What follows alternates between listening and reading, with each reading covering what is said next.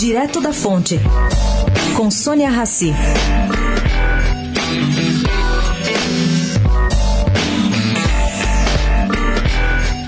Ontem, a Polícia Federal, entrando com um só carro em uma rua sem saída, em portão de segurança no Itaibebi, ela foi surpreendentemente silenciosa na operação que prendeu José Yunes. Nessa rua moram banqueiros, empresários de porte e até um doleiro preso. Bom, a PF não fez qualquer alarde na chegada às 6 horas da manhã e saiu rapidamente com José Yunes. O advogado de Temer sequer levou mala.